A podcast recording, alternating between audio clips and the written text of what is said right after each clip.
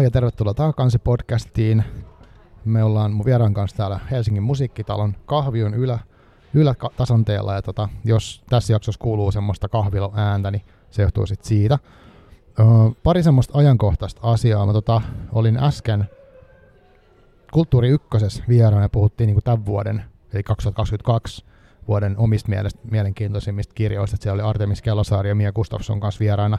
Ja se on Areenassa kuunneltavissa sitten, kun tämä jakso tulee ulos. Mä en itse asiassa tiedä, milloin tämä julkaistaan ehkä jo tänään 7.12. tai tässä lähiaikoina. Sitten toinen asia on, että mä oon tuolla Rosebudin sivullinen liikkeessä perjantaina 9.12. kello 17 haastelen Zoe Beckia, hänen siitä tota, käännetystä, käännetystä kirjastaan Minun silmäni näkevät. Eli tervetuloa sinne, jos kuulet tämän. Ja sitten vielä yksi asia, eli tota, olin viikon, viime viikonloppun Tampereen kirjamessuilla. Siellä useampi ihminen tuli ikään kuin nykimään hihasta ja moikkaamaan, että kuuntelee Taakansi podcastiin, niin se oli tosi ilahduttavaa ja kiva, kiva nähdä teitä, ihmisiä, ketä siellä oli, niin kiitos paljon siitä. Mutta nyt ei muuta. Öö, mun nimi on Marko Suomi ja mulla on vieraana tänään kirjailija ja kirja-alan varmastikin, moni, mitä, mitäkään pitäisi sanoa, mitä kaikkea sä teet, mutta sä voit kertoa itse. Esa Mäkijärvi, tervetuloa. Kiitoksia. Mukava olla täällä mutisemassa tälleen niin kuin puoliflunssaisena mm. ja vähän äänen, äänen menettäneenä. Joo, se mulla on jotenkin samanlainen olo, että mulla on äänessä jotain, että mä en tiedä, onko se normaali, että siinä on ihan se olisi vähän maassa, mutta yritetään selvitä. Tämä on jonkinlainen uusi normaali ilmeisesti. Mm, niinpä. Mä, lu- mä näin tuosta itse asiassa joku tämmöinen TikTok-video, missä oli, että, että talvella on tosi tyypillistä olla kind of sick, eli vähän niin kuin ei kipeä, mutta kuitenkin, ja näin, mutta ehkä tämä on sitä. Tota, haluaisitko jotenkin esitellä itsesi niin kuin kaikille tonne, ketkä ei vielä tiedä, kuka sä oot? No joo, niin kuin tuossa kävi ilmi, niin mä olen Esa Mäkijärvi ja, ja päätoimeltani kirjailija, mutta sitten myöskin työskentelen toimittajana ja sitten teen freelancerina näitä tämmöisiä sekalaisia hommia, ihan niin kuin tämän podcastin juontajakin, eli, eli tämmöisiä niin kuin haastatteluja ja lukupiirin pitämisiä ja milloin mitäkin nyt satutaan tarjoamaan, että silppu hommaa kirjallisuuden ja kulttuurin hyväksi. Wow. Uh, kuinka kauan sä oot ollut päätoiminen kirjailija ja miten sä ajaudut tai päädyit siihen? Ja oliko se niin kuin, uh, tavallaan intin tarkoituksellista? No miten sitä nyt yleensä päädytään, että siinä on varmaan just tästä ajautumisesta kyse tai mm. just jonkinlaista sattumasta, että toi amerikkalainen kirjailija Paul Oster kuvasi tota kirjoittamista niin kuin parantumattomaksi taudiksi. Aivan. Et siihen voi sairastua kuka tahansa koska hyvänsä ja sairastumisesta ei ole parantumista.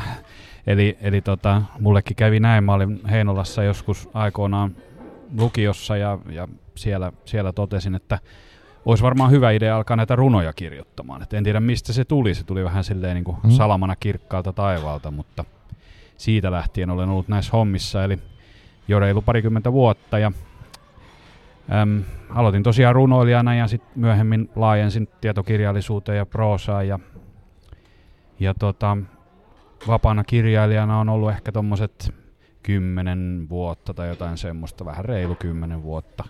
Et olen tehnyt niin kun, ei nyt pelkästään tätä, mutta päätoimisesti tätä ja, ja saan tästä elantoni edelleen. Se on hauskaa. No vau, wow, joo. Se on, vähän olin tota, sut jotenkin tiesin niin Twitterin kautta alun perin jotenkin siellä, että aa, sit jossain vaiheessa mulle viestiä, että sulla on tullut tämmöinen kirja, se oli tämä Aurinko. Mä en ole vielä lukenut sitä, mulla on se odottamassa lukuvuoroa, ja sit, siitä on jo aikaa, se oli vuosi, kun se tuli, eikö, eikö näin? Joo, se tuli tuossa viime syksynä, viime syksynä loppusyksystä, että varmaan joku, just joku vuoden päivät, vähän reilu. Mm. Ja se on niinku romaani, mikä sijoittuu jollain tavalla taidemaailmaan, eikö vaan? Se on semmoinen vähän semmoinen sillisalaatti tai runsauden sarvityyppinen romaani, että se on, se on taideromaani, sitten se on myös matkailuromaani, siinä ollaan Roomassa ja pyöritään muuallakin, muun muassa Kouvolassa ja matkaillaan siellä. Kouvola ja Rooma on hyvä yhdistää. niin ja taide ja Kouvola ja taiteilijaromaani se on, se on rakkausromaani, sitten se on myös vähän niin kuin jalkapalloromaanikin, siinä on futistakin, italialaista jalkapalloa, että siinä on vähän mm, kaikkea. Aivan. Uh, ja oliko tämä, se oli niin kuin sun toinen romaani, oliko niin? Joo, se pitää paikkansa, että tota, Arttinen Banaani Kustantamo on julkaissut multa kaksi romaania. Nyt, nyttemmin mulla on sitten kustantaja vaihtunut. Mä oon tuolla Aviadorilla nykyään tuon uuden tietokirjan kanssa, josta varmaan puhutaan, mutta Joo. vähän niin kuin kirja kerrallaan eri, eri kustantamoille. Aivan.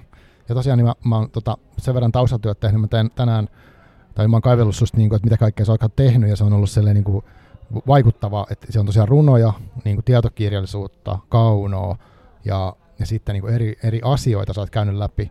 Ja mä luin, luin vähän sun tota, ekaa julkaistu runokirja, mikä 2007 julkaistu. Se löytyy PDF-netistä. Valitettavasti. Kyllä.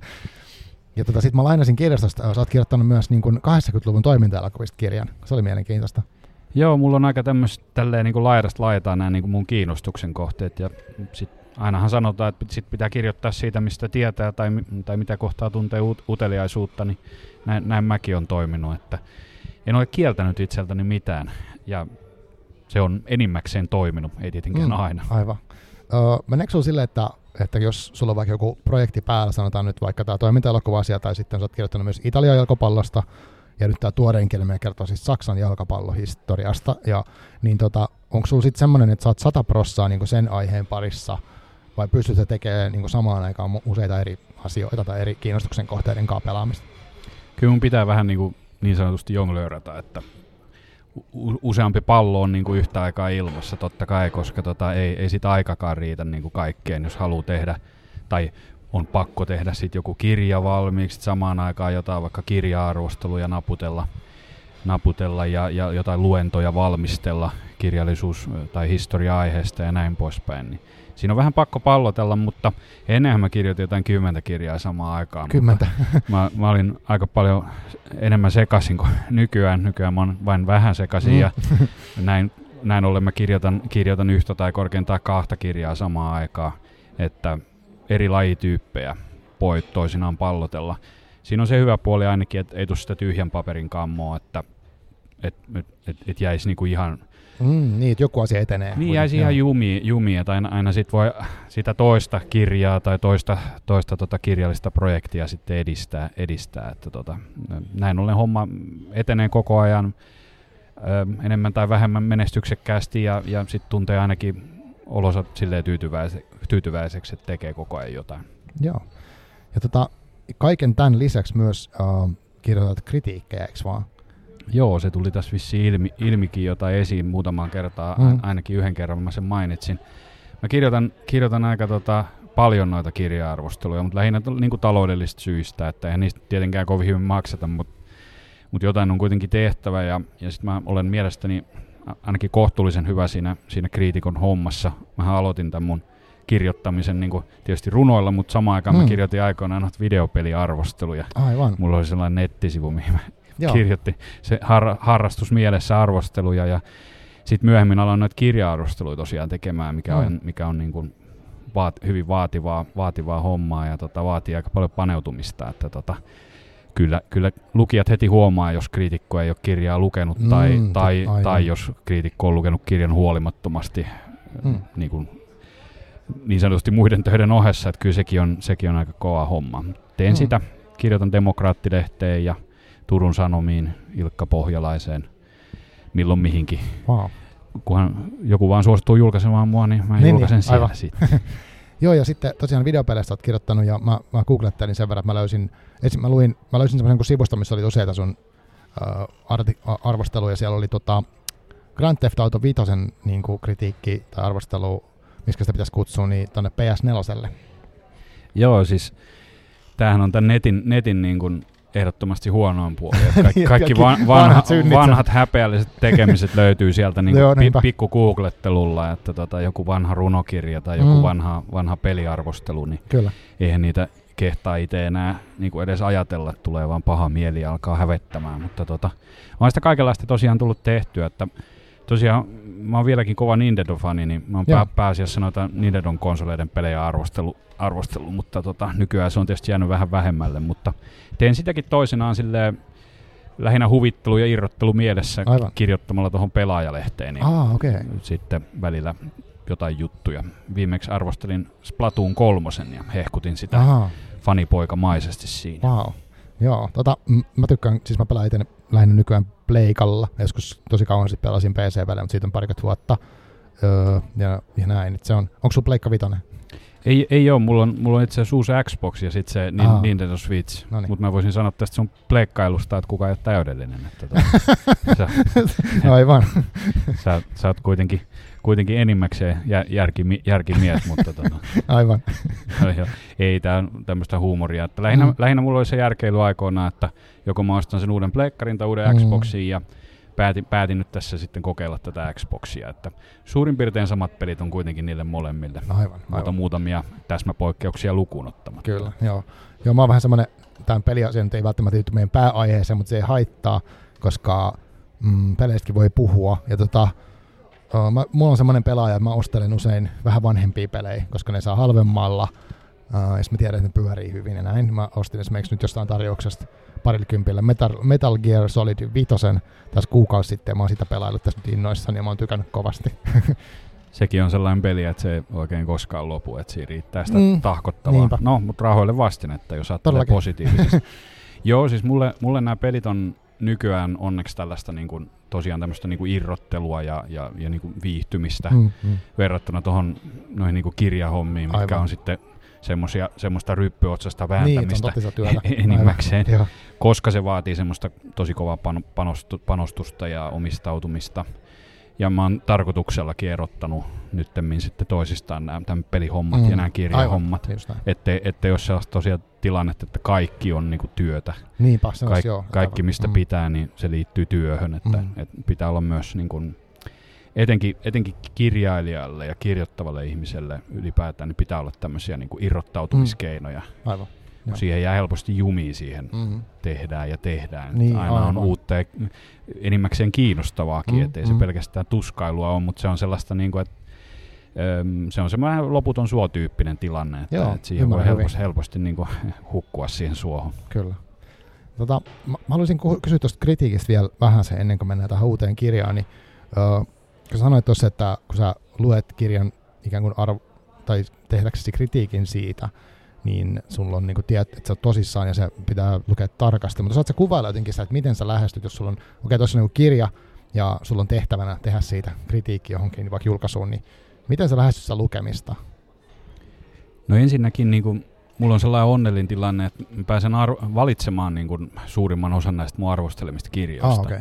Että ne on jo lähtökohtaisesti todennäköisesti sellaisia, mistä mä oon tavalla tai toisella kiinnostunut. Että et ne ei ole semmoista pakkopullaa, että nyt joutuu lukemaan tätä Mm, niin just. uutta Ma- Aija McEvania tai muuta. Mm, että, mm. et, et se on silleen, että siihen lähtee aika innostuneena siihen hommaan.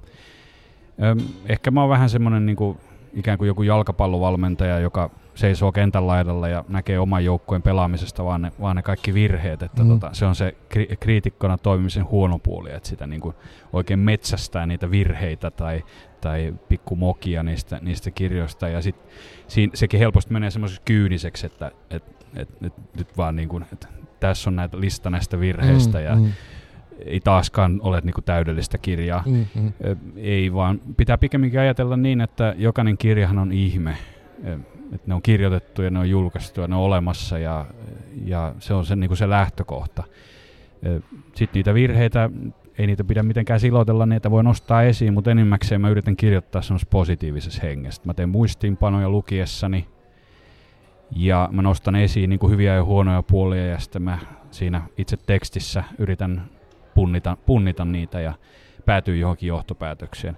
En mä, en mä usko, että et kuitenkaan, että kaikki kirjat olisi niin kuin, niin kuin samanarvoisia, että kaikki kirjat olisi yhtä hyviä ja että antaa kaikkien kukkien kukkia. Muutenhan mä en olisi välttämättä kovin hyvä kriitikko, että. Mm. mä olisin ehkä sitten joku kirjojen esittelijä Aivan, vaan aivan. tai jotain tämmöistä. Mutta, mutta turha kyynisyys pois ja sitten semmoinen, niin kuin, ei nyt lapsenomainen, mutta kuitenkin jonkinlainen innostus, innostus siihen äh, lukemiseen pitää säilyttää. Ja sitten sit jos se alkaa menee sinne kyynisen pakkopullan puolelle, niin sitten on ehkä aika tehdä jotain muuta. Joo, aivan. No, tota, mm, miten sä koet, että vaikuttaako toi, että sä teet kritiikkejä säännöllisesti ja kirjoitat itse, niin miten sä ajattelet sen, niin kuin, vaikuttaako ne jotenkin toisiinsa ne, ää, vai onko se niin kuin superkriittinen oman tekstin suhteen, vai onko se pystytä niin suhtautua siihen ihan eri tavalla kuin muiden? En mä sille oikein mitään mahdaa, että mä oon kriittinen myös oman tekstin Aivan. suhteen. Mä oon kaikkein kriittisin oman tekstin suhteen ja, ja sen takia mun ei missään tapauksessa kannata vaikka seilailla jossain kirjakaupassa niin mun omia julkaistuja kirjoja, mm, että mä vaan löytäisin niitä virheitä niin heti siitä. Että se, se vaan menee niin. Mutta positiivinen niin puoli tässä kaikessa on se, että kun mä luen paljon, mä myös saan paljon ideoita omiin kirjoihin. Öö, puhutaan tämmöistä niin varastamisesta, että, niin, niin. että muiden kirjailijoiden parhaat ideat on syytä aina pölliä, mähän kirjoitan ne heti ylös ja että tässä Aivan. on ihan loistava juttu, mm. että mieti, että voisiko tätä käyttää jotenkin niin just. tässä omassa projektissa tai jotain tai vähintäänkin ajattelemisen arvosta niin kuin matskua paljon tarjoaa ne, ne luettavat Joo. kirjat. Sen takia pitää lukea paljon. Ja ehkä huono puoli on sitten taas se, että, että jos mennään tälle aaltoilevasti hyvästä huonoa ja takaisin, niin tota, huonoa on sitten ehkä se, että mä en oikein voi lukea niin kuin omaksi ilokseni enää. Aa. Et mulle, mä suhtaudun siihen vähän semmoisella niin yliammattimaisellakin ehkä otteella. Niin, niin, aivan. Että semmoinen niin nautinnollinen lukeminen on hyvin vähissä. Hmm. Mutta se johtuu lähinnä siitä, että mä tosiaan luen paljon työkseni kriitikkona. Ja esimerkiksi luentoja valmistellessa, niin mä teen taustatöitä. Mä hmm. pidän luentoja tuolla Helsingin työväenopistossa, niin ah, okay. niihin pitää edes vähän valmistautua. Ja sitten tietysti omat kirjat vaatii taustatöitä. Mutta ne on enimmäkseen tosiaan yhdistää tätä mun lukemista, tää, tää, että se on, se on työtä mulle. Niin just. Et, et sitten semmoinen niinku fiilistely ja nautiskelu, niin se liittyy sitten ehkä muihin niinku kulttuurityyppeihin, videopeleihin, leffoihin, televisiosarjoihin, tämmöisiin juttuihin. Et niistä, mä, niistä mä oikeasti nautin. Ja jos voi mainita noista, noista peleistä vielä yhden asian, Joo, niin, niin meiltähän tuli tänä vuonna semmoinen artikkeli tai esseekokoelma kuin Grimmin saduista kontrolliin.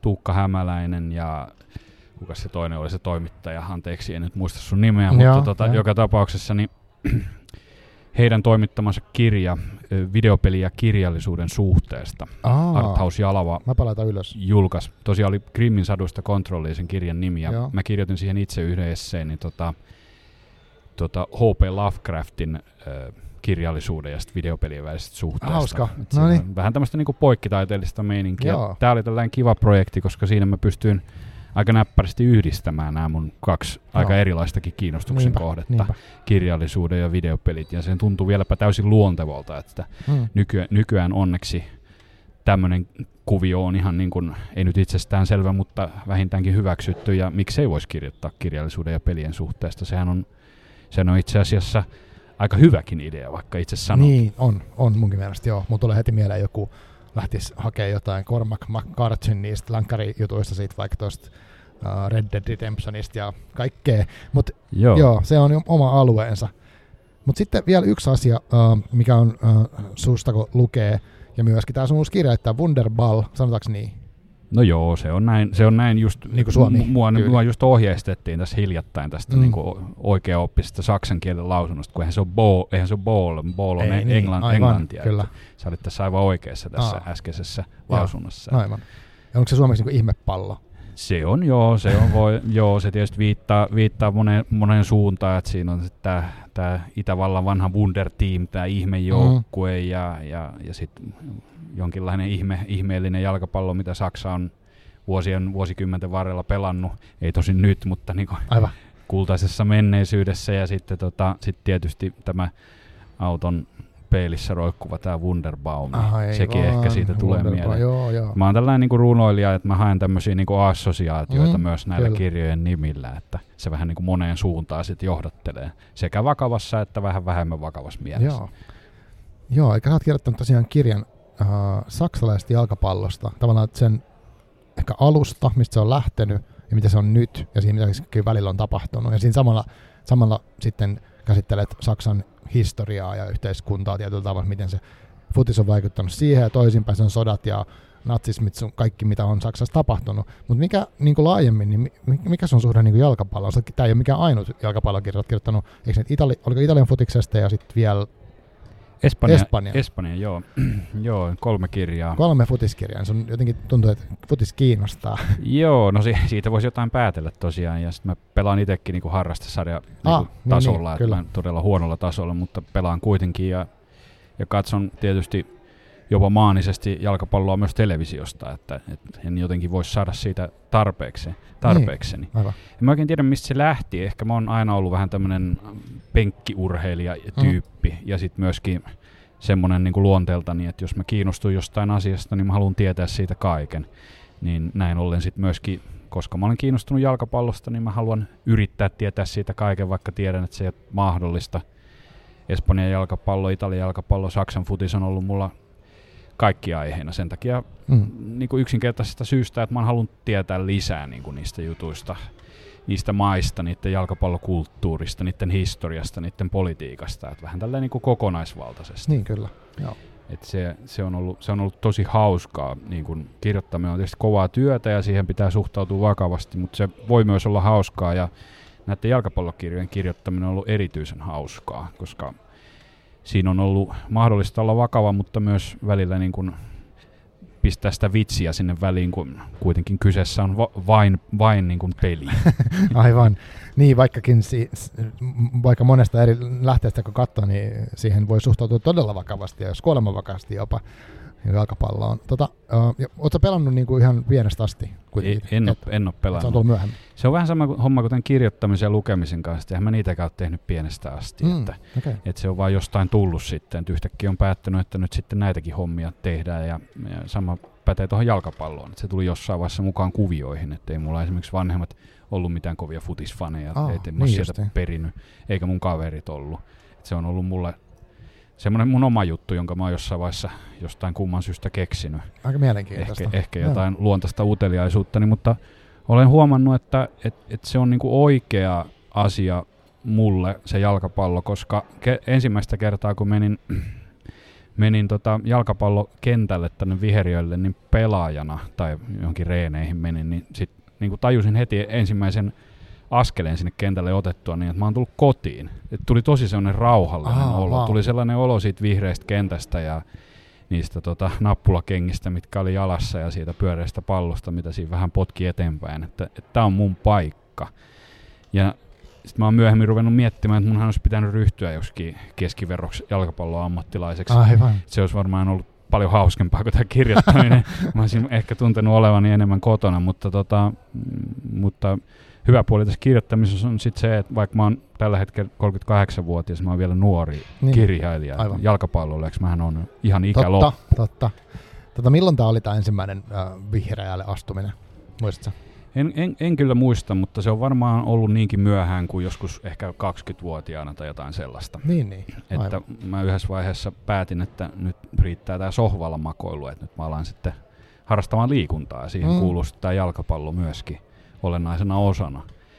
Ja jalkapallo on mitä hauskinta liikuntaa, se on sitä yhdessäoloa ja joukkuepelaamista ja vaikka sitä ei oikein osaiskaan, niin silti se voi olla tosi hauskaa. Et mä en ole tosiaan pelannut junnuna koskaan, en mä ollut missään joukkueessa Niinpä. Helsingin jalkapalloklubissa tai, tai Heinolan pallossa, mistä on kotoisin.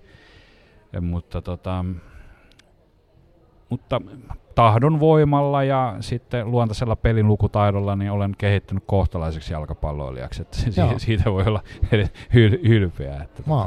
Mähän on puolustaja, että pitkä niin päätyy just. vaan, että se on, mm. se on mm. helppoa hommaa, kun lukee vaan, lukee vaan niiden hyökkäjien liikkeitä ja minne ne aikoo pelata sen palloa.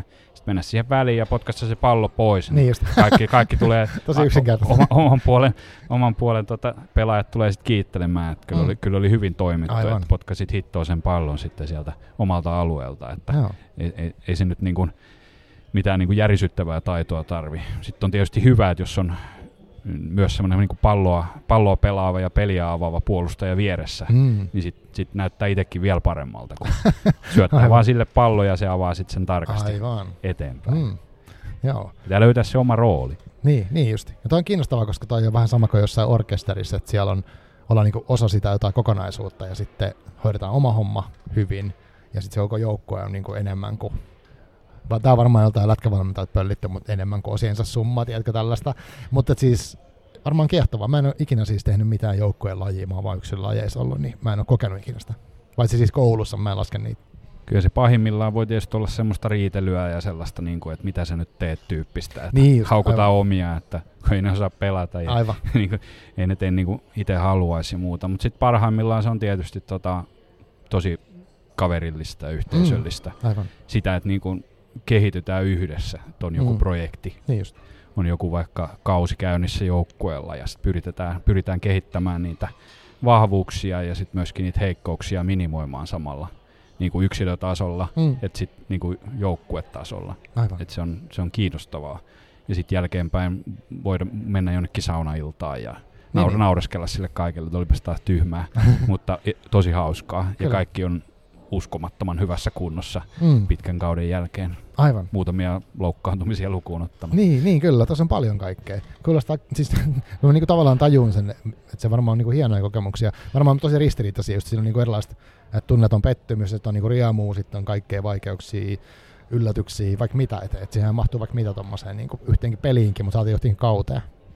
Joo, ja tietysti se on välillä semmoista hampaa tirvessä vääntämistä ja se ei ole kovin kivaa, mutta siitä onneksi pääsee, pääsee aina yli. Ja sitten jos ei pääse, niin voi aina sitten niinku ripustaa ne nappulakengät naulaa ja tehdä jotain Niin, muuta. Et Mulla, on, mulla on kuitenkin itsellä ainakin he kiinnostuksen kohteet sen verran paljon, että ei mulla mitään vapaa-ajan ongelmia ole. Mm, Että, niin, siltä kuulostaa. et, tota, pikemminkin päinvastoin, että aikaa ei tunnu olevan päivässä, päivissä tarpeeksi, että tota, olisi niin paljon kaikkea, kaikkea hyödyllistä ja hauskaa Mm. ja kiinnostavaa tekemistä. Joo. Tota, mutta sitten Wunderball-kirja, niin uh, pureudutaan vähän siihen. Tosiaan, niin, uh, mä en ole sitä ihan kokonaan luettua loppuun. No Mä se on aika paksu. Että. Niin, ja, ja se, tavallaan siinä on nyt paljon niinku tietoa. Eli jos mä nyt kuvailen omin sanoin, sä voit kertoa omin sanoin, mistä on kyse, mutta siis tosiaan siinä lähdetään niinku, tavallaan, siis rajaus on, että Saksassa tapahtuva jalkapallo ja sen kehitys ja miten se Saksan niinku, yhteiskunta on siinä samaan rinnalla kehittynyt. Ja se lähti jostain, onko se 1900-luvun alusta vai 1800-luvun lopusta. Ja tullaan ihan tähän päivään asti ja käydään eri kausia läpi. Ja se oli, siinä on paljon semmoista uutta tietoa ja mä luen sitä. Ja mä en yritä edes, niin kuin, että mä muistaisin mitenkään kaikkea tai sillä tavalla, vaan mä luen sitä niin kuin, mutta kuitenkin se teksti on musta sujuvaa ja siinä on semmoista jännää huumoria ja kiva yksityiskohtia, vähän dramaattisia juttuja. Ja sitä on musta kiehtova niin miettiä, vaikka mä hänen siis niin kuin lähtökohtaisesti joku laittaa, että okei, saksalaiset jalkapallosta kertova kirja, niin että mitä? Että miksi mä lukisin ensinnäkin saksalaisesta jalkapallosta ja yleensä jalkapallosta, kun mä en seuraa mitään, mä en, mikä, mä en seuraa mitään penkkiurheilu mielessä, paitsi ehkä yksittäisiä jotain matseja ja näin, mutta mut kiehtova kirja, siis mä olin yllättynyt siitä, ja se, se teksti on sujuvaa, ja se on niin kiva, että aha, tämmöistäkin on tapahtunut toisen maailmansodan aikaan. Että enpä tiennyt. Niin sellainen tulee, semmoinen fiilis. Uh, mutta miten sä itse kuvailisit niin Wunderball-kirjaa? No mä yritin tehdä semmoisen niin jokaiselle jotakin tyyppisen kirjan. Että siitä tykkäisi yhtäältä niin kuin nämä kaikkein kovimmat penkkiurheilijat, jotka tietää kaiken ja kaiken, kaiken nippelitiedon ja on katsonut kaikki matsit ja ehkä vähän liikaakin tietää, niin nekin pystyisi sitä lukemaan pyörittelemättä päätään inhosta ja sitten Aivan. toisaalta niin kuin myöskin niin kuin sit semmoiset ihmiset, niin kuin ehkä, ehkä, ehkä sinä, jo- jotka ei ole niin kiinnostuneita niin kuin futiksesta, mutta joita ehkä jalkapallokulttuuri tai ylipäätään tämmöinen tämmöinen urheilukulttuuri ylipäätään niin kuin kiinnostaa. Et näin ollen sit, siitä tuli sellainen aika tasapainoinen kokonaisuus. Et Eihän mä itse ole kiinnostunut niin kuin niinkään et siitä, että kuka teki maalit ja missä järjestyksessä ja Mm, millä hyvä. minuuteilla ja, Joo. ja kuka sitten lopulta kruunattiin mestariksi, vaan että se, se tarina nousun ja laskuun on se kaikkein kiinnostava, just se, just se kulttuurihistoria ja kaikki mitä siihen liittyy, poliittiset ilmiöt, taloudelliset ilmiöt, historialliset ilmiöt, siinä on paljon kiinnostavaa.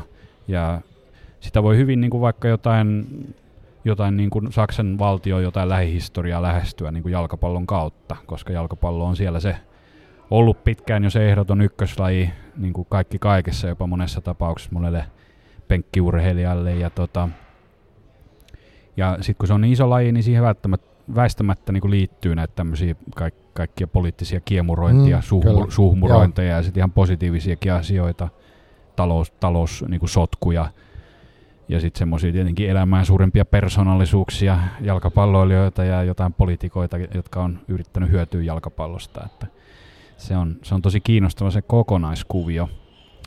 Mutta enhän mä ole mikään niin kuin Saksan niin kuin ylin ystävä niin kuin jalkapallossa, Mm, vaikka mulla on aivan. tällä hetkellä nämä Saksan niin jalkapallomaajoukkojen verkkarit Joo, niinpä. päällä asian kuuluvasti, niitä ei valitettavasti näy tässä podcastissa, mutta voitte uskoa, kun mä sanon, Marko todistaa Joo, todistan. niin tuota, en mä, en mä ole niinku itse henkilökohtaisesti mikään niinku Saksan seurajoukkue tai maajoukkueen jalkapallon niinku ylin ystävä. Et Mun, mä oon en, en, mun suosikkijoukkue on Real Madrid, niin kuin mun mm. kirjan lukeneet tai kaikki kirjat lukeneet tietää. Aivan. Ja tota, ja, ja, ja sitten Espanjan maajoukkue, Italian maajoukkue on ollut mulle niin kuin läheisempiä kuin vaikka Saksa tai vaikka Englanti, brittifutis, brittijoukkueet. Mutta joka tapauksessa mä oon kiinnostunut laaja kaikesta ja yksi syy, miksi mä kirjoitin tämän Wunderballin, oli se, että mä halusin myöskin itse päästä eroon näistä mun omista tämmöisistä luutuneista käsityksistä. Aa, et niin. Jostain niin kuin huumorin tajuttomista ja, ja voiton tahtoisista saksalaisista, vaikka jalkapalloilijoista, niin, niin mulla oli semmoisia aika stereotyyppisiä käsityksiä, mm, niin kuin niinpä. monella muullakin varmasti mm, on. Mm.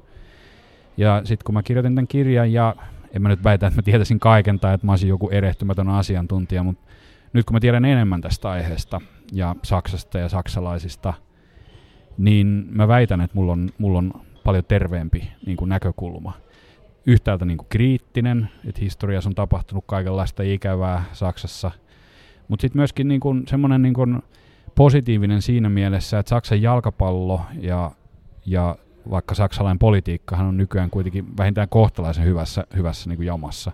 Et siellä niin kuin ymmärretään ne menneisyyden virheet ja yritetään niin kuin oppia niistä ja mm. kehittää jotain parempaa se on kiinnostava se tarina kertoo. Joo, tota, um, tässä on niinku, jotenkin, siinä oli paljon semmoista, mulle itselle tarttui esimerkiksi semmoinen, että vuosisadan alussa, siis edellisen vuosisadan alussa, 1900-luvun alussa, ja silloin, nää, sä voit korjata nämä vuosiluvut ja muut, mutta silloin esimerkiksi Saksassa oli tämmöistä niin kuin, se oli tämmöistä niin kansallista, kansallista joukkuevoimistelua vai yksilövoimistelua, mikä oli niin kuin semmoista jotenkin jännä sellainen niin kuin kansallinen projekti oli vissiin monessa muussakin maassa, että tämmöisiä niin kuin, haluttiin tehdä ihmiset voimistelijoita ja semmoisia monipuolisia jotenkin niin kuin fyysisiä tyyppejä. Ja sitten tämä futis oli aluksi vähän semmoinen, että katsottiin vähän kierroa, että mikä tämä juttu on. Ja, eli oliko se, taisi tulla, oliko se nyt tuo, Englannista tavallaan. Ja se, senkin takia. Ja sitten siitä kuitenkin on tullut siitä aikojen saatossa tosi merkittävä juttu. Mutta sitä on niin kuin mielenkiintoista miettiä, että kuin, niin kuin valtio on ollut joskus tosi, tosi kiinnostunut, miten ihmiset liikuttaa itteensä. Joo, mä itse asiassa luen, luen tai itse asiassa ollaan nyt tarkkoja, mä kuuntelen äänikirjaa yes. ensimmäisestä maailmansodasta, että The Sleepwalkers-nimistä niin kuin englanniksi. Se taitaa olla suomeksi unissa kävelijät nimellä. Hmm. Ainakin sen niminen romaani on, mutta se ei liity nyt tähän. Joka tapauksessa se, se, se historiakirja, niin mulla on tullut sitä kuunnellessa aika vahvaksi sellainen nä- näkemys, että et, et just se 1900-luvun alun nationalismi oli ehkä enimmäkseen epätervettä. Et siinä, oli, mm. siinä oli tietysti tämmöistä tervettä ylpeyttä omasta isänmaasta ja juurista ja kielestä ja kulttuurista ja tämmöisestä. Mutta sitten se johti näihin ensimmäisen maailmansodan sitten kauhuihin, mm. kun ei niinku pystytty Aivan. minkäänlaisia kompromisseja tekemään lopulta. Ja ei päästy yhteisymmärrykseen eri niinku kansallisuuksia edustaneiden ihmisten kanssa, että koettiin, että he on ei pelkästään ulkomaalaisia, vaan jopa täysin niin kuin vieraita, ikään kuin toiselta planeetalta mm, kotoisin. Aivan. Vaikka ihmisiä, kaikki, kaikkihan me ollaan ihmisiä, ja sitten se jalkapallo liittyy siihen tietysti silleen, että se nationalismi oli, oli semmoista vähän niin kuin höyrypäistäkin, että Saksassa ajateltiin, että Englannista tuotu tämä uusi pallopeli, niin se niin. täytyy olla jo lähtökohtaisesti jotain vaarallista, aivan, kun se on, se on englantilainen mm, keksintö, tai, tai ainakin Englannissa se laji kehittyi niin semmoiseen moderniin muotoonsa. Ja sitten näin ollen saksalaiset harrastivat tätä turneen joukkovoimistelua Joo, ja se, jo. oli, se oli sellaista niin kuin sa- aidosti saksalaista ja re- reipasta meininkiä. Ja nykyään vähän niin kuin kuulostaa absoluutilta ja typerältä, mutta silloin tietysti reilu sata vuotta sitten, niin sehän oli niin kuin mitä vakavin niin kuin asia. Joo, joo, todellakin.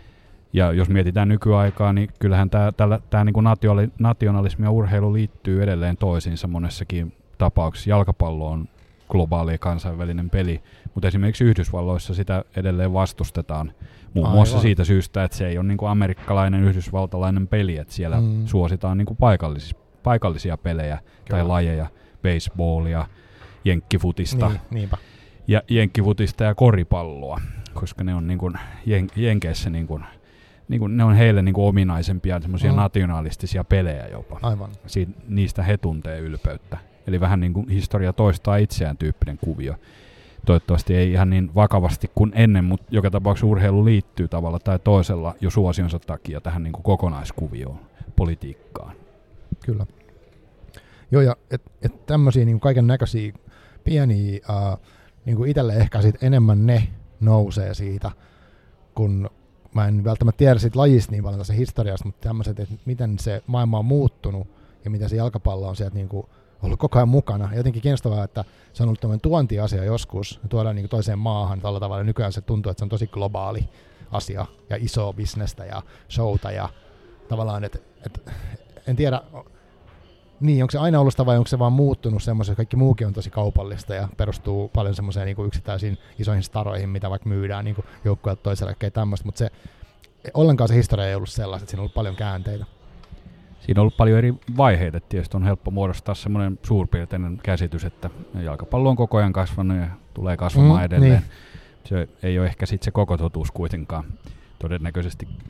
Että tota, jos olisin sosiologi tai tämmöinen niin kulttuuritutkija, niin, niin futis olisi myös hyvin kiinnostava aihe. Että se nykyään liittyy nimenomaan tämmöiseen korkeimmalla tasolla etenkin jalkapallo on hyvin hyperkaupallista ja, ja siihen liittyy tämmöinen niin pyrkimys niin kuin siistiä se laji kaikista vanhoista niin kuin synneistä niin sanotusti, että jalkapallohan on niin kuin perinteisesti tämmöinen työväenluokkainen peli, mm. mutta työväenluokkaisuus ei ole aikaan tässä hyperkaupallisessa kulttuurissa niin kovinkaan kovassa huudossa. Niin, totta. Et sit, näin ollen sitten se tarkoittaa sitä, että, että vaikka jalkapallon MM-kisoja ja seurajoukkojen mestareiden liikaa näitä isoja kilpailuja, niitä pyritään siistimään tämmöisiksi kliinisiksi viidet, viidetuotteiksi.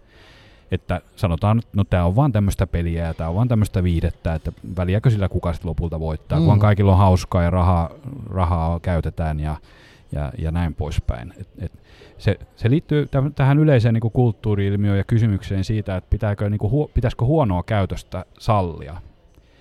Että jos ajatellaan jalkapallon suhteen, niin, niin pitäisikö huonoa käytöstä että, niin kuin eri muodossaan niin, niin sallia niin kuin, niin kuin niiltä pelaajilta tai mm. valmentajilta, että mitä ne saa tehdä siellä kentällä tai kentän laidalla, ja, tai sitten fanit niin kuin katsomossa. Niin. Että saako ne tulla sinne stadionille huutamaan jotain ikävää vastustajan joukkueen pelaajille, niin kuin ne on tottunut tekemään, mm. vai onko se ehdoton, on, onko sille ehdoton nollatoleranssi nykyään? Koska sehän voi kuulla vaikka televisiossa tai, mm. tai joku lapsi katsomossa voi traumatisoitua ymmärrettävästi jostain epämääräisestä huutelusta, mm. kännisestä huutelusta ja näin poispäin. Et siinä on tämmöisiä monia, monia niinku aspekteja, aspekteja, mutta enimmäkseen, enimmäkseen se touhu on ihan tervettä, että kiinnitetään huomiota tämmöisiin niinku asioihin, mitkä ennen oli ihan normaaleja, mutta nykyään, nykyään ei, ei ole hyväksyttyä niin kuin, niin kuin tietynlainen huono käytös ainakin. Ja, ja näin, mutta sitten siihen liittyy myös tämmöistä tiettyä, tiettyä mun mielestä henkilökohtaisesti, mä oon sitä mieltä, että liittyy myös tämmöistä hysteriaa yli, ylireagointia, Joo. että pyritään, pyritään niin tekemään, tekemään jalkapallosta viidettä, totta kai se on viidettä, Viide, viitteessä ei ole mitään vikaa, mutta sitten se on myös jotain selkeästi jotain muutakin. Parhaimmillaan jalkapallo on taidetta ja ties mitä vielä, jotain hienoa, niin jotain just. elämään suurempaa. Kyllä mäkin uskon niin, vaikka mä tässä ja olen jankannutkin, että sehän on vaan peliä ja urheilua niin, niin. ja ei se on niin ei sillä niin suurta väliä ole, mutta kyllä mun, munkin päivä ja viikko on pilalla, jos mun joukkue tai joukkueet mm. häviää ja, tai sählää jotenkin muuten, niin ei, se, ei, se, ei siitä ainakaan mitään hyvää fiilistä tuo. Mm. Joo, tämä on yksi kiinnostava juttu, että miten niin kun, tälleen kun mä en itse ole niin, että mä saattaisin katsoa, jos Suomi olisi jossain uh, missä liian niin kuin isossa finaalissa, niin kuin tavallaan mä olen sen tason ehkä. Uh, mutta sitten, että mä seuraan sitä joukkuetta ja olisin, niin kuin tuntisin se jotenkin ja niin mä en ole sellaista aina kokenut ikinä, niin se on, mutta kyllä mä niinku ymmärrän sen, että, että se on ma- mahdollista ja monet, monet niinku, että se on iso, sit kun siihen sitoutuu jotenkin, niin varmasti se sit ruokkii lisää sitä, että elää ikään kuin se joukkojen mukana jotenkin. Kyllä varmasti ja, ja niin kuin voi ajatella vähän niin kuin pienemmällä tasolla ja mittakaavalla, että tuohon meilläkin molemmilla varmasti niin kuin suosikkikirjailijoita, niin, joita me kyllä, seurataan. Aivan, luetaan niiden haastatteluja vaikka, mm. tai kuunnellaan podcastista, mitä ne niin, selittää, ja, ja, ja luetaan kaikki niiden kirjat, ja ollaan ihan fiiliksissä, että nyt tulee taas uusi romaani. Juuri näin, sama asia. Siinä on vähän tämmöinen niin kuin fani, fanikulttuuri, ja semmoinen nimenomaan semmoinen terve fanikulttuuri, mm. ja uteliaisuus, että, ja kiinnostus. Mm. kiinnostus, niin ihan vastaavalla tavalla sitten johonkin jalkapalloilijaan tai johonkin jalkapallojoukkueeseen voi muodostaa tämmöisen syvän suhteen.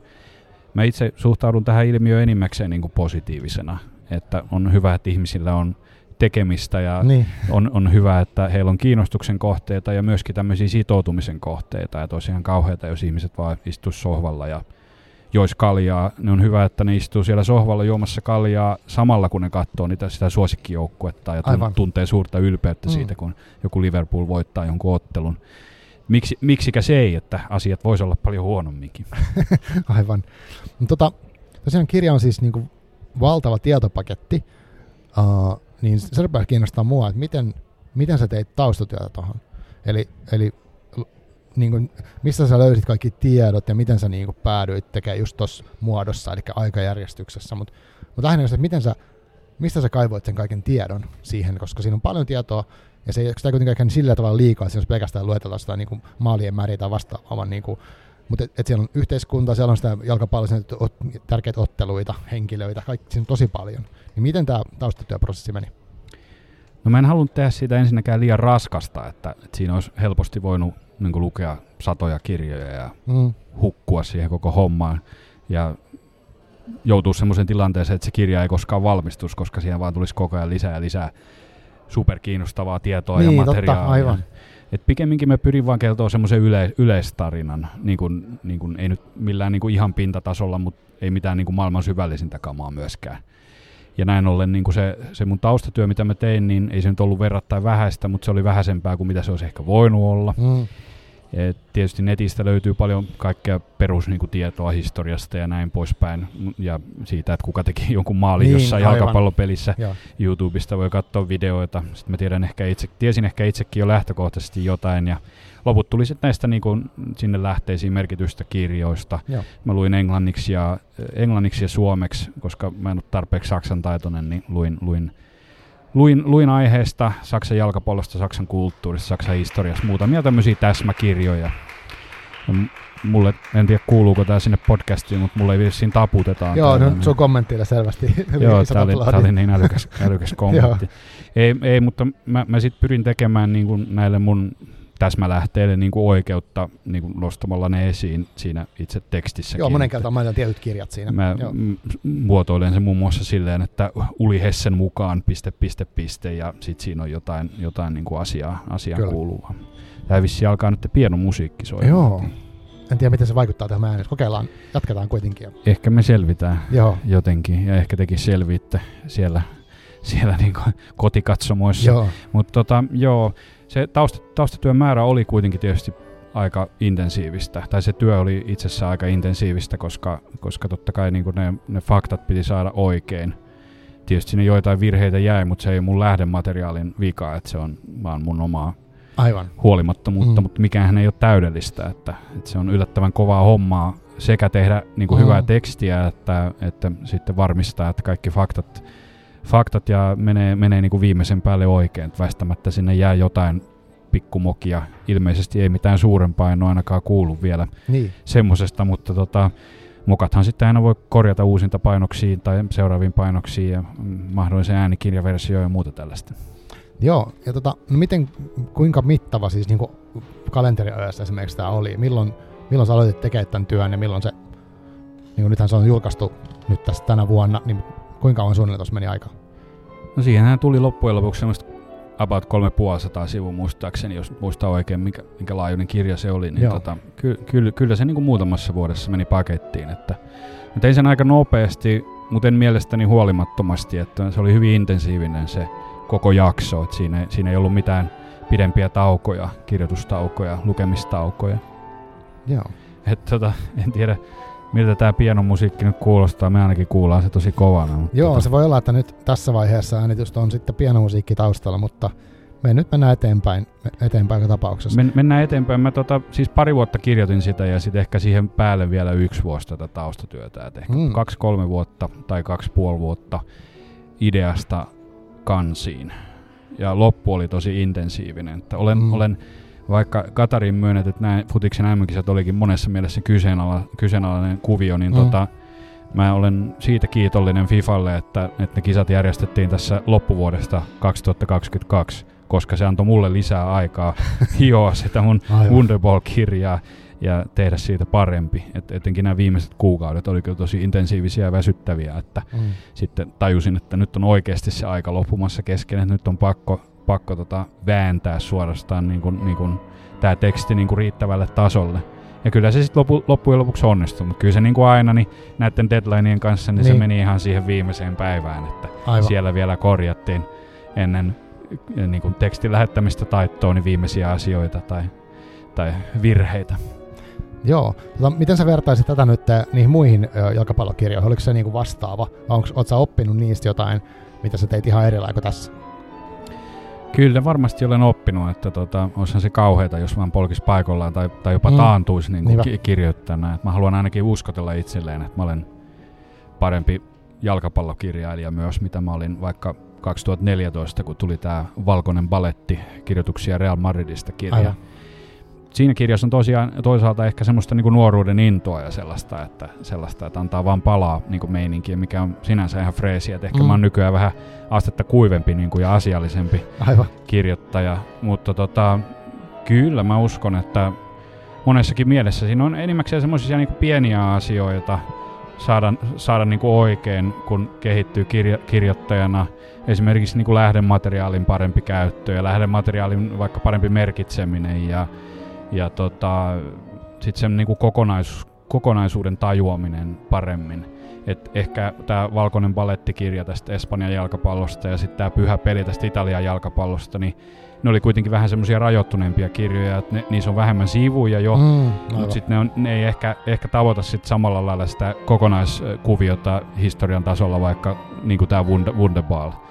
En mä tarkoita, että se sivumäärä olisi mitenkään itseisarvo, vaan että, vaan että miten käsitellä tuollaista suurta ilmiötä niin niin. monipuolisesti ja kaiken kattavasti. Mm. Niin mä luulen, että se, siinä mä oon niin kuin tällä hetkellä parhaimmillani tässä Wunderballissa. Joo. Tota, pystytkö kuvittelemaan nyt, vaikka tämä on niin aika tuoreeltaan, niin, tai haluaisit sä tehdä lisää esimerkiksi jostain Englannin futiksesta tai miksei Suomen tai joku Brasilian tai mitä näitä on, niin isoja. Näet sä itse, että teet niin kuin lisää futiskirjoja? Ilman muuta, mutta tota, niin kuin sen pitää olla sitten se oikea hetki, että Aivan. yleensä näitä futiskirjoja aina julkaistaan ennen näitä maajoukkueen arvoturnauksia, että ennen mm. EM-kisoja, ennen MM-kisoja on semmoinen julkaisuikkuna, ah, jaa, okay. niin sitä voi sitten jalkapallokirjailijana miettiä, että onko, onko mahdollista esimerkiksi 2024 EM-kisoja ennen tehdä, niin tai MM-kisoja sitten 2026, mikä on niinku realistinen. Niin totta, jos me työmäärää. Niin joo, joo. mutta joo, työmäärä, se pitää aikatauluttaa aika hyvin, tietysti tietokirjasta on kuitenkin kysymys, se, siinä pitää olla aika jämpti, jämpti ja täsmällinen aikataulu Aivan, kanssa. niinpä. Mutta tota, tosiaan, niin mähän alun perin meinasin kirjoittaa englannin jalkapallosta, mutta sitten kävi ilmi, että tämä Saku-Pekka Sundelin, hieno toimittaja, niin tota, urheilutoimittaja ja kirjailijakin nykyään, niin hän, on, hän, hän teki kirjaa tästä brittifutiksesta. Aa, niin, jotta ei tullut sitten samaa aihetta. Niin, että et, et sitten ei voinut niinku päällekkäistä aihetta käsitellä tai ei ainakaan niinku samoihin aikoihin niinku sitä samaa aihetta niinku valita. Että tota, siinä olisi käynyt silleen, että olisi tarjonnut sitä kirjaa, niin. kustantaja olisi tarjonnut kirjakaupoille ja kirjakaupat olisi ollut, että meillä on jo tämä kirja. Totta. Meillä on tämä brittifutissa niin. kuin Pekka Sundelin. Aivan. Joten tota, ja, ja, se on muuten hyvä kirja, että onneksi ei lähtenyt esimerkiksi vahingossa sit sohimaan niin kuin samaan mm, aikaan sille mm. samoille markkinoille. Niinpä. Mä kirjoitin nyt sitten Saksan jalkapallosta, joka oli vähän erilainen aihe. Kyllä, en, ei ole mitenkään poissuljettu, että jos mä pysyn terveenä ja tuottelijana, niin, niin, niin tota, että miksi mä kirjoittaisin joskus vielä Englannin jalkapallosta yleisesti jotain semmoiselle kirjalle on mun mielestä tilausta. Mm. Ja sitten on tietysti monia muitakin jalkapallomaita, niin kuin ihan Suomesta lähtien, että meilläkin tosiaan pelataan jalkapalloa eikä, eikä niin kuin lainkaan niin. huonosti Aivan. myöskään. Että, että pitää, pitää miettiä e, e, ennen kaikkea se kohdemaa valikoituu niin omasta kiinnostuksesta. Että sitä on sitten niin mm. niin kuin, taas taputetaan tuolla Joo. alhaalla, kiitos, kiitos vaan. Joo. Et se, se on se oma uteliaisuus ja kiinnostus, sen pitää olla tarpeeksi suurta, että ei, mm. ei voi olla sellaista niinku pakkopullaa. Että, niin, että mä teen tässä kymmenen putkea. Että et mä teen tästä nyt jostain Uruguaista seuraavaksi tai, tai tota Bur- Burkina Fason jalkapallosta, että se voisi olla tavallaan ihan hauskaakin, mutta enimmäkseen se olisi varmaan ihan semmoista vääntöä, että kun ei oikein mm. kuitenkaan sytytä sit ihan sataprosenttisesti. Et, et Saksa oli aiheena esimerkiksi sellainen, että kyllä se nyt ainakin sytyttää, että se, se jakaa mielipiteitä e, puolesta ja vastaan. Monet on tietysti Saksan jalkapallon faneja, mutta monet on sitten niinku nimenomaan vihaa oikein Saksan Joo. jalkapalloa. Että Niinpä. kun ne on voittanut niin monta mestaruutta ja, ja muutakin, ja ne on pelannut niin rumasti, ja ne on niin rumia, niillä on ne viikset ja kaikki, niin kaikki ta- tää, takatukat joo. ja hiton sakemannit ja, ja näin poispäin. Mm. Et se on sellainen niin kuin tunteita herättävä aihe. Niin tietysti herätti muussakin tunteita puolesta ja vastaan, ja sitten se oli helppo valita aiheeksi. Joo, siis kuten sanoin aikaisemmin, mu, mun mielestä se oli niinku, tavallaan mulle näin niinku ei-futista seuraavana ja näin, niin yllättävän mielenkiintoista, tosi luettavaa ja sujuvaa. Eli se oli niinku semmoinen mun, mun kehu tässä, koska ei. mä en pysty arvioimaan sitä futiksellista ei, ei, se varmaan, ei, se, ei se varmaan olisi pitänyt olla yllättävän hyvä, mutta, mutta mä, niin. mä ymmärrän kyllä, mitä sä haet takaa. Joo. Ja siis se, se tarinahan meni jotenkin silleen, että tuossa joskus 90-luvun alussa vielä, niin ei ilmestynyt oikein urheilukirjoja, Aa. muuta kuin ehkä tämmöisiä jotain kahvipöytäkirjatyyppisiä, mm. että niin, niin. isoja, paljon kuvia ja isoa fonttia. Ei, ei edes ajateltu, että esimerkiksi jollekin jalkapallokirjallisuudelle olisi mitään tilausta. Ajateltiin, että ne jalkapallofanit on niin hölmöjä ja ne on, ne on sellaisia, Aivan, ne, ei lue, ne, ne ei lue mm. mitään. Siis aliarvioitiin mm, ihan, ihan niin kuin syyttä ja mm. ajateltiin, että, että parempi olla edes julkaisematta mitään tämmöistä. Mutta sitten kun niitä muutama tuli Englannissa semmoisia niin futisfaniudesta kertovia kirjoja ja futiskulttuurista kertovia kirjoja, niin sitten se yhtäkkiä se homma lähti niinku liikkeelle ja kustantamot tajusi, että hei, mm. että tämmöisellekin kammalle on, on kysyntää. Joo. Siellä joku lamppu, lamppu sytty ku, kustantajien ja kustannuspäälliköiden päissä tai päitten päällä. Ja tota, sitten jalkapallokirjallisuudesta on tullut sitten tässä niinku viime vuosikymmeninä nimenomaan niin sellainen niinku eräänlainen jopa arvostettukin alalaji, että, okay, et, jossa ei nyt ihan kaikki käy, mutta kuitenkin niin kuin hyvin monipuolinen niin kuin kirjallisuuden alalaji. Että sitä lajia käsitellään hyvin monista eri näkökulmista, lähestytään monista mm, eri näkökulmista. Että siellä voi olla joku joukkue tai joku pelaaja tai sitten voi olla joku kulttuuriilmiö tai mm, joku tällainen, mm.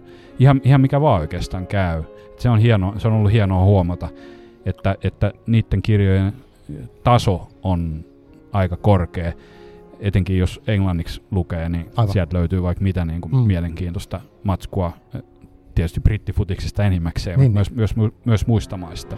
Onko sulla joku semmoinen, uh, oliko sun kirjan lähteessä, mutta jos sun pitäisi nyt nostaa tähän joku semmoinen yksi, kaksi semmoista sun mielestä tosi laadukasta futiskirjaa, olisit englanniksi tai millä kielellä vaan, niin mitkä ne olisi sun mielestä?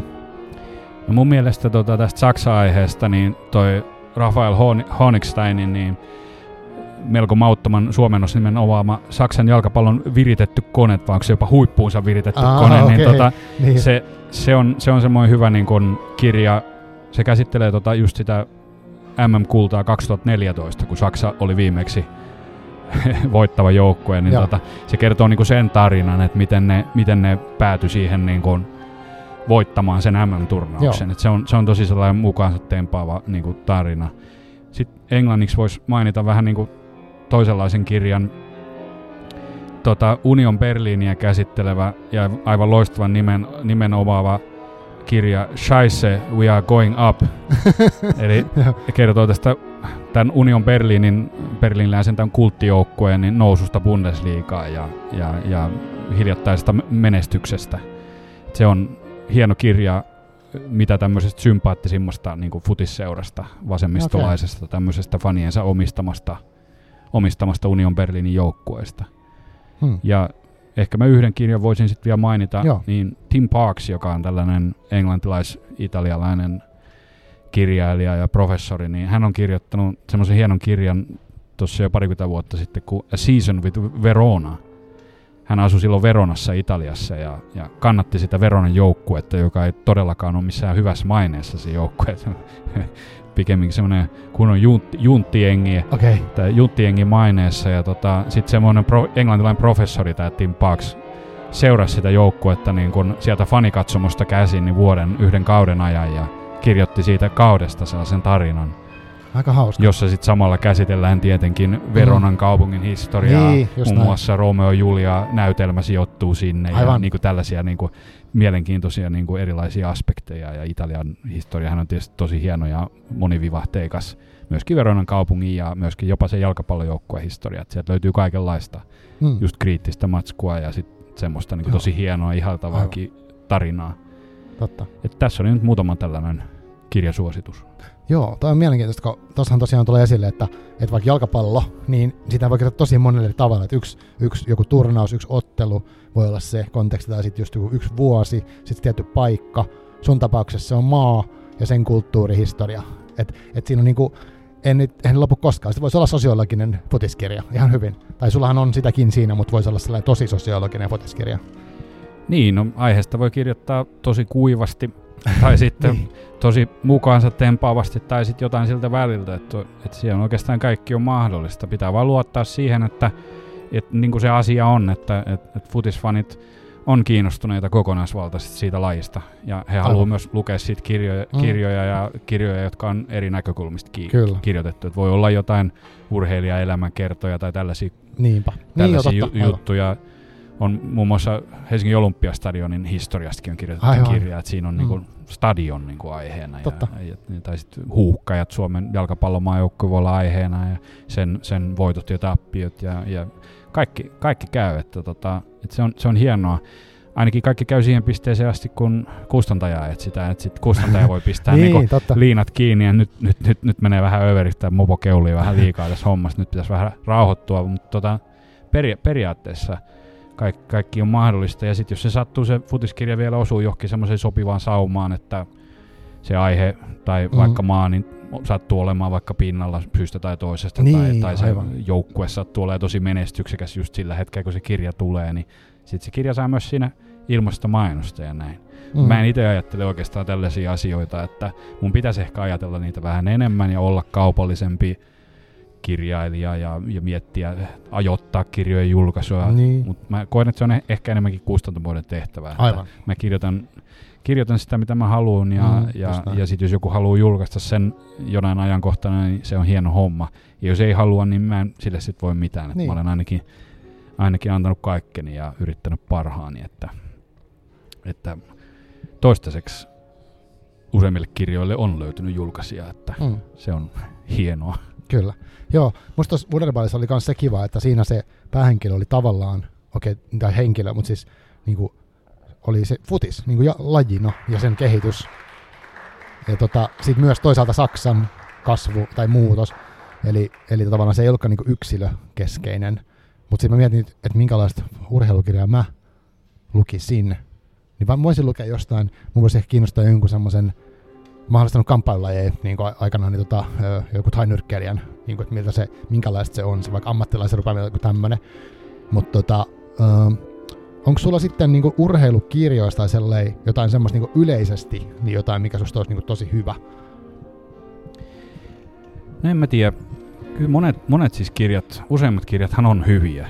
Niin. Ha- harvos, harvoin on sellaisia niin kuin oikeasti tosi hyviä tai oikeasti tosi huonoja kirjoja. Mm, ne on semmoista mm. tasasta laatua, että jos niin. tuohon vieressä oleva Oodi-kirjastoon menee, niin sieltäkin löytyy niinku hyllykaupalla niinku semmoista kamaa, mikä on täysin niinku, niin, jonka mielellään lukisi. Niin. Täysin niinku luettava. Kyllä. kyllä mä niinku nostaisin esiin nimenomaan näitä futiskirjoja, mitä tässä on, niinku, tässä on niinku mainittu. Tässä mainittiin aiemmin ja sit voisi heittää sen vaikka sen äh, onko se nyt jo viiden vai jo reilu viiden vuoden takaisin Slatan Ibrahimovicin elämänkerran. Siitä mä oon kuullut tosi monella, si- että tosi hyvä, vaikka ei olisi lajista tietoinenkaan. Niin, just jotain tämmöisiä. Ne on yleensä semmoisia eri, vähän erilaisia kirjoja, mitkä mm. niinku nousee niinku esiin. Että jos jonkun keihää heittää joku elämänkerta, niin se lähtökohtaisesti mä en ole kova keihäheittofani, niin se kuulostaa mulle lähtökohtaisesti vähän semmoiselta, että no, ehkä, ehkä, en, niin. ehkä en lähtisi tätä nyt niin kuin ekana lukemaan, mutta jos siinä on joku tosi hyvä kirjoittaja, jolla on näkemystä, niin se kyllä vetää niin kuin mukana ja vie mennessään se koko homma. Mm, kyllä. Et joku Seppo Rädyn niin kuin elämänkerta jostain poikkeuksellisen, poikkeuksellisen mielenkiintoisesta näkökulmasta ja tyylillä toteutettuna, Totta. niin se voisi olla erittäin, erittäin kovakin juttu niin kuin muillekin kuin mm. niille, Varmasti ni, sitä, niille, mäkin, mäkin on... lukisin varmaan sen. Ehkä jotenkin vaikka Onko siitä, eikö siitä ole kirjoitettu mitään? On varmasti kirjoitettu, niin mutta ei var, välttämättä mitään kovin hyvää. Että aivan, tota, että aivan. Se on semmoista, niinku, semmoista niinku pyörittelyähän riittää. Että, et, jos teet jonkun, vaikka Jari Litmasen elämänkerran, no Jarihan kirjoitti oman, oma elämänkertansa, mutta Aivan. Tota, siinä, on, siinä, on, kato, siinä on kaikenlaisia ongelmia. Siinä on niinku tätä, että jos on joku tarpeeksi kuuluisa ihminen, niin sehän tietysti huolehtii julkisuuskuvasta. Niin, ja kyllä, jos sä haastattelet sitä ja näin poispäin, niin sitten se lässyttää niitä samoja juttuja, mitä, mitä aina, ja tota, se on vaikea päästä niinku pintaa syvemmälle sitten. Tota, sitten on joitain niinku, tämmöisiä tietysti ep, niinku epävirallisia niinku jotain elämänkertoja ja muuta, mutta ne kärsii sitten taas siitä ongelmasta, että koska ne, niillä ei ole sitä virallista tukea takana, niin ne ei siitä syystä ehkä pääse kovin lähelle mm, sitä mm, kohdetta, että sit se menee ehkä semmoiseksi luonheitoksi helpoksi tai joskin muusta jos epämääräiseksi epämääräiseksi touhuksi, mutta tota, en mä, en mä näe siinä mitään muuta ongelmaa kuin, kuin, tai mahdollista ongelmaa kuin tämän kirjoittajan, kirjan kirjoittajan niin kuin kykyjen mahdollisen rajallisuuden ja tietämyksen rajallisuuden. Et siinä, niin. siinä, siinä, siinä, pitää antaa mennä. Et nehän on kaikkein parha, parhaita niin kuin vaikka urheilijaelämänkertoja tai tämmöisiä yleiskirjoja ja muu, mm. muuta, jos, jos annetaan vähän niin kuin palaa, että tota, et, et, et, et, niin kuin, et, ei, ei, ei mennä sitä niin kuin kultaista keskitietä tai sitä kaikkein ilmeisintä reittiä sinne niin kuin maaliin. Aivan. Et, et mullakin tuossa Wunderbaalissa niin tarkoituksella oli niin kuin, tai tarkoituksella on mukana huumoria myöskin, Väh, vähän kuivaa, ehkä kyseenalaistakin huumoria, saksalaista huumoria, näin voisi sanoa. Sitten sit samaan aikaan kuitenkin otetaan ihan täysin tosissaan se koko homma. Mutta ei mitenkään sinisilmäisesti suhtauduta siihen, että oi, tämä Saksan jalkapallo on niin uskomatonta. Ja, ja ihaillaan jotain Franz Beckenbaueria tai muita tämmöisiä suuria pelaajia, vaan esitetään niin kuin se asia niin kuin se on, niin kuin ristiriitaisena inhimillisenä ilmiönä jossa, jossa ihmiset tekee hyviä asioita ja huonoja asioita. Just näin. Et, et joku, mulle kävi vaikka ilmi tuossa kirjan, tätä kirjaa tehdessäni, että tämä Bayern München, joka on tämä saksalainen suurseura. Ja, Sen mäkin jopa tiesin niin sille, että tuommoinen olemassa. Ja, ja monien vihaama seura Aivan. juurikin niin kuin menestyksekkyytensä ja sitten rahoissa kierrimisessä takia, niin, niin. niin sekään ei ollut semmoinen niin kuin täysin vastenmielinen porukka, joka ajattelee vaan ahneuksissaan rahaa niin, ja tutustuu johonkin, niin se harvoin on jompaa kumpaa tai mitään yhtä asiaa. Niin, no. sit sekin, on, sekin on mun mielestä niin kuin ihan terveellistä, että on asia, ku, asia, kun asia kyseessä, niin, niin tutustuu siihen ainakin pikkasen tarkemmin mm, ja, ja ymmärtää, että et toisin kuin sosiaalinen media meille uskottelee, niin, niin päivittäin niin asiat ei ole kuitenkaan niin mustavalkoisia. Aika harvoin taitaa olla, että se on kyllä somen ehdoton niin kuin negatiivinen puoli, että se jotenkin tuo meistä esiin sen mustavalkoisuuden voimakkaasti ja palkitsee meitä siitä. Niin, mutta toisaalta sitten sosiaalinen media voi myös olla hyvä, hyvää tekevä ja hyvää levittävä voima. Mm, totta. Ajatellaan vaikka sun Twitter-tiliä. Niin no joo, ja siellä, sillä, harvoin, siinä on niin kuin paljon puolia, että se ei si- ole pelkästään si- Siellä tilillä on harvoin esimerkiksi semmoista ihmeellistä nillitystä, mikä kuuluu so- someen, että niin, vaikeroida niin. jostain poliittista tilanteesta tai suomalaisen kirjallisuuden huonosta tasosta, vaan päinvastoin siellä on sellainen niin kuin positiivinen ja rakentava henki, että sekin on mahdollista. On, kyllä, Tot, totta kai. Mm, niinpä. Ja mun, mä itse kannatan semmoista mahdollisimman monipuolista keskustelua. Että Joo. voi olla positiivista ja voi olla negatiivista, voi olla laidasta laitaa, mutta kunhan ei niin kuin, olisi semmoista mustavalkoista, Joo, että ruvettaisiin no. kärjistyksiä tekemään tai, mm. tai tämmöistä niin kuin vihaa kylvämään tai mitään tällaista. Että se, sehän on ihan niin kuin, mau, mautonta hommaa. Samaa mieltä, ehdottomasti. Tota, mä nostan tähän yhden semmoisen kirjavinkin, mikä liittyy urheiluun, mikä liittyy Saksaan. Niin äh, semmoinen kaveri kuin Dietrich Harre, tiedätkö, on kirjoittanut äh, 60-luvulla, 1960-luvulla siis tämmöisen kirjan kuin Valmennusoppi. Se on niin kuin Itä-Saksan valmennusoppi. ja se on, okei okay, se voi naurattaa, se voi että okei okay, joo, että se on vaan pelkkä douppausta, mutta ei. Siinä on tosi paljon materiaalia semmoisesta niin jännästä itäsaksalaisesta kulttuurista, mikä kuulostaa tosi oudolta, mutta sitten siinä on tosi hyvin tiivistetty fyysisen harjoittelun lainalaisuuksia. Sitten siinä on semmoinen kokonaisvaltainen suhtautuminen ihmisen hyvinvointiin. Sitä on niin hauska lukea tälleen 60 vuoden jälkeen. Mä ostin sen Divarista ja voi olla löytyy jostain Divarista, mutta se oli musta mielenkiintoinen urheiluun liittyvä kirja. No joo, tuommoiselle niin itä-saksalaiselle tai tuommoiselle sosialistiselle kautta kommunistiselle meiningille on niin kuin helppo niin kuin nykyään naureskella niin kuin tälleen jälkiviisaastikin, mm. kun, kun kylmä, kylmä sota on jo aikaa sitten loppunut ja, ja kommunismi on monissa maissa romahtanut. Ja niin kuin voit, voittajina on aina niin kuin meidän kapitalistien on niin kuin mm. helppo naureskella, niin, niin. että me, me tiesimme olevamme oikeassa ja muuta tämmöistä hölmöilyä. Mutta sekin on taas tämmöistä vähän mustavalkoista ajattelua, että tosiaan näissä sosialistisissa maissa, niin kuin esimerkiksi DDR, Itä-Saksassa, niin, niin siellähän niin kuin kehitettiin ja noudatettiin tätä niin sanottua urheilutiedettä jopa. Kyllä, kyllä joo. Et siellä puhuttiin tämmöisestä tieteestä, että mahdollisesti niin kuin tämmöisen tieteellisin metodein niin kuin, niin kuin kehittää huippuurheilijoita, jopa niin kuin jo, kokonaisia jalkapallojoukkoja. Aivan, aivan ajatellaan vaikka jotain Neuvostoliiton punakonetta jääkiekossa ja mm, sitten mm. myöskin... Ja siellä on painonosat ja kaikki tämmöiset. Niin, on. kaikki mahdolliset. Siinä oli sitten tietysti, siihen liittyi kaikkia tämmöistä niinku kyseenalaista niinku tätä, tätä douppaamista, mutta kyllä sitä doupattiin lännessäkin, että mm, ei se, mm. se oli vaan semmoista niinku epätoivoista kilpailua, että haluttiin niinku se, se voittajan etu niinku jopa hinnalla millä hyvänsä, että sitten käytettiin myös tätä dopingia, mikä oli väärin, mutta mähän luennoin Helsingin työväenopistossa taannoin Itä-Saksasta, ah, okay. Itä-Saksan Joo. historiasta silleen niin kuin yleis, yleisluontoisesti. Ja mm. Siellä luennolla mä just totesin sen, että, että, että Itä-Saksa, Itä-Saksakaan ei ollut mikään tämmöinen niin helvetti maan päällä, mm. että, niin kuin, että siellä oli kaikki kaikki pielessä ja kaikki oli onnettomia ja halusi pois sieltä ja muuta tällaista. Ei se nyt mikään erityisen miellyttävä paikka ollut. Mm. Että jotkut niin kuin meidän kaltaiset niin kuin ihmiset, tämmöiset niin kuin kulttuuri-ihmiset, niin meillä ei olisi ollut juurikaan liikkumavaraa siellä. Totta, joo. Tai mahdollisuuksia. Ei salakuljettaa musaa ja muuta. Mm. Niin, ei meillä olisi ollut mahdollisuuksia toteuttaa meidän ammattia ainakaan mm. siinä määrin, kun me haluttaisiin. Meidän olisi pitänyt kirjoittaa jotain näytelmiä, missä hehkutetaan Leniniä ja muuta tällaista niin kuin käsittämätöntä, mutta tota, Itä-Saksan jalkapallohan oli yllättävän kovatasosta. Sekin käy tuosta mun kirjasta ilmi. Kyllä, joo, sitä käsitellään. Niillä oli Itä-Saksan futismaajoukkoilla oli se huvittava lempinimi ystävyysotteluiden maailmanmestari, koska ne aina ystävyysotteluissa tämmöisissä niin kuin panoksettomissa peleissä niin pärjäs näitä, näitä läntisiä huippujalkapallomaita vastaan. Niin muun muassa Argentiinaa vastaan pelasi tosi hyvin ja, ja Länsi-Saksaa vastaan esimerkiksi. Mutta sitten näissä tosipeleissä niin se homma aina hyytyi, hyyty ja siitä ei oikein tullut mitään. Itä-Saksa pääsi vaan yksin jalkapallon MM-kisoihin. Ja kuinka ollakaan, niin kun, ihan kuin jossain mm. kirjassa, niin ne järjestettiin Länsi-Saksassa ne kisat, ja sitten nämä Saksat kohtas niin. alkulohkossa, ja sekin oli kiinnostava tarina, mutta tota, joo, en, en, en mä, niin kuin, mä vaan sanoisin sen, sen niin kuin kokonaisuuden, että musta tuntuu, että se oli vähän turha jäykkää se itä-saksalainen se urheilutiede siellä niin kuin korkeimmalla tasolla, päättävällä tasolla, Aivan. päättävissä elimissä. Mm. Että se oikeastaan sitten niin kuin esti niin kuin DDR menestymässä, menestymästä urheilussa, etenkin jalkapallossa, niin, tota, niin hyvin kuin ne olisi voinut menestyä. Niin Mutta sitten taas toisaalta niin Itä-Saksa oli aika pieni valtio. Siellä oli yhdessä vaiheessa joku 17 miljoonaa asukasta muistaakseni, ja, ja niin kuin asukasmääränsä nähdenhän se valtio menestyi oikein hyvin, esimerkiksi olympialaisissa mm, ja aivan. näissä yksilölajeissa niin kuin yleisurheilussa.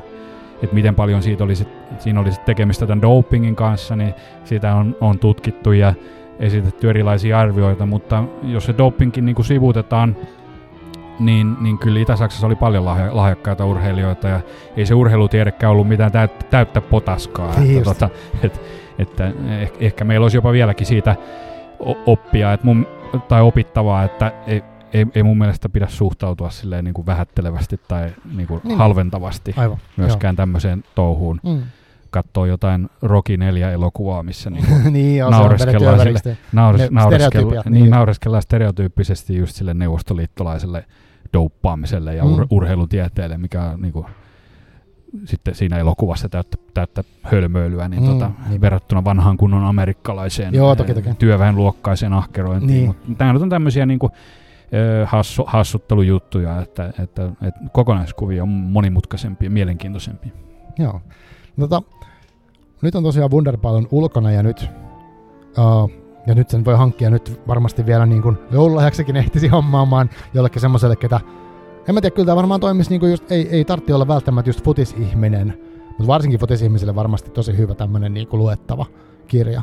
Uh, mitä sulla on nyt sitten seuraavaksi mielessä? Koska sä oot tehnyt kaikki, sä oot kirjoittanut runoja, tietokirjoja, kaunoa, niin onko sun nyt joku projekti, niinku, mistä haluat sanoa jotain? Onhan tässä kaikenlaisia hankkeita viritteillä aina, niin kuin aina on. että pakko, pakko myöskin tuota tulevaisuutta niin kuin kohti mennä ja sitä suunnitella – mutta runoja tulee tosiaan seuraavaksi, että nyt niin kuin, vähän niin kuin ääripäästä toiseen, että Saksan Aivan. jalkapallo ensin niin, ja sitten, sitten vakavahenkisiä runoja seuraavaksi. Että tota, keväällä kenties, jos luoja suo, niin uusi runokokoelma tulee pitkän tauon jälkeen. Mä oon pitkään vääntänyt niitä runoja, nyt ne alkaa olla valmiita ja siinä kunnossa, että ne kehtaa päästä, päästää käsistä. Aivan. Että wow. Jostain syystä tosiaan, niin, niin, niin mä en ole vielä keksinyt, että miten mä saisin tämän mun itselleni ominaisen huumorin, tämän kuivan huumorin niin kuin ujutettua niihin runoihin mm. mukaan. Että jostain syystä se lajityyppi mulle vaatii semmoista äärimmäistä vakavuutta. Niin justiin. Ehkä jopa ryppyotsaisuutta. Mm. Mutta en mä tiedä, ehkä ne käsitellyt asiat on sitten niin, niin vakavia, että niihin ei välttämättä niin kuin saa huumoria mukaan ilman, että se kuulostaa semmoiselta väkinäiseltä niin, hassuttelulta. Aivan, että aivan. Eihän, eihän, eihän, sitä kannata tietenkään tehdä, mm. että, että pikemminkin niin kuin luonnollisesti niin kuin kirjoittaa sitä, mitä tulee, yrittämättä niin kuin väkisin vääntää sitä johonkin tiettyyn muottiin. Aivan. Mutta runoja on tulossa tosiaan ja, ja kuka tietää mitä sitten sen jälkeen seuraavaksi, mutta seuraava romaani mulla on mielessä. En ole sitä kuitenkaan hirveän paljon vielä tehnyt, pikkasen vain ja sitten tietokirjoja on jo muutamakin okay. jonossa. Niin että nyt, nyt se on vaan sit, ne on vaan sitten tekemistä vain. Aivan, aivan. Sehän on se kaikkein kaikkein kuluttavin ja, ja pitkä, pitkäaikaisin, pitkäkestoisin homma. Aivan. Wow. No, mutta tota, me odotellaan sitten varmaan niitä seuraavia, sitä runo, runokirjoja, tai runokirjaa ainakin. Et mua kiinnostaa lukea uh, sitä, koska ja mä rupesin miettimään, että voisiko futiksista kirjoittaa runoja, mutta se ehkä jää sun, sulle kokeiltavaksi joskus. tai mitä oot sä kirjoittanut jo?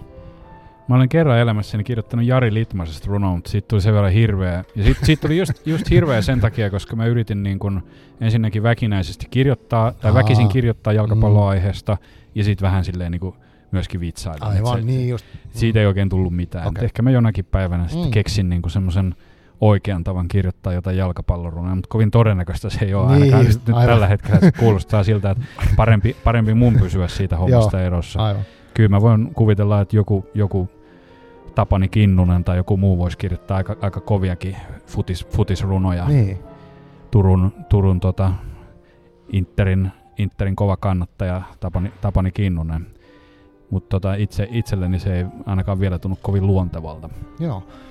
Uh, semmoisen kysymys ehkä vielä tässä ennen näihin kirjoihin liittyen, niin onks, on, onko sun tietääksesi olemassa hyvää kirjaa tämmöisen niin kuin väkivaltaisen futiskannattajan elämästä?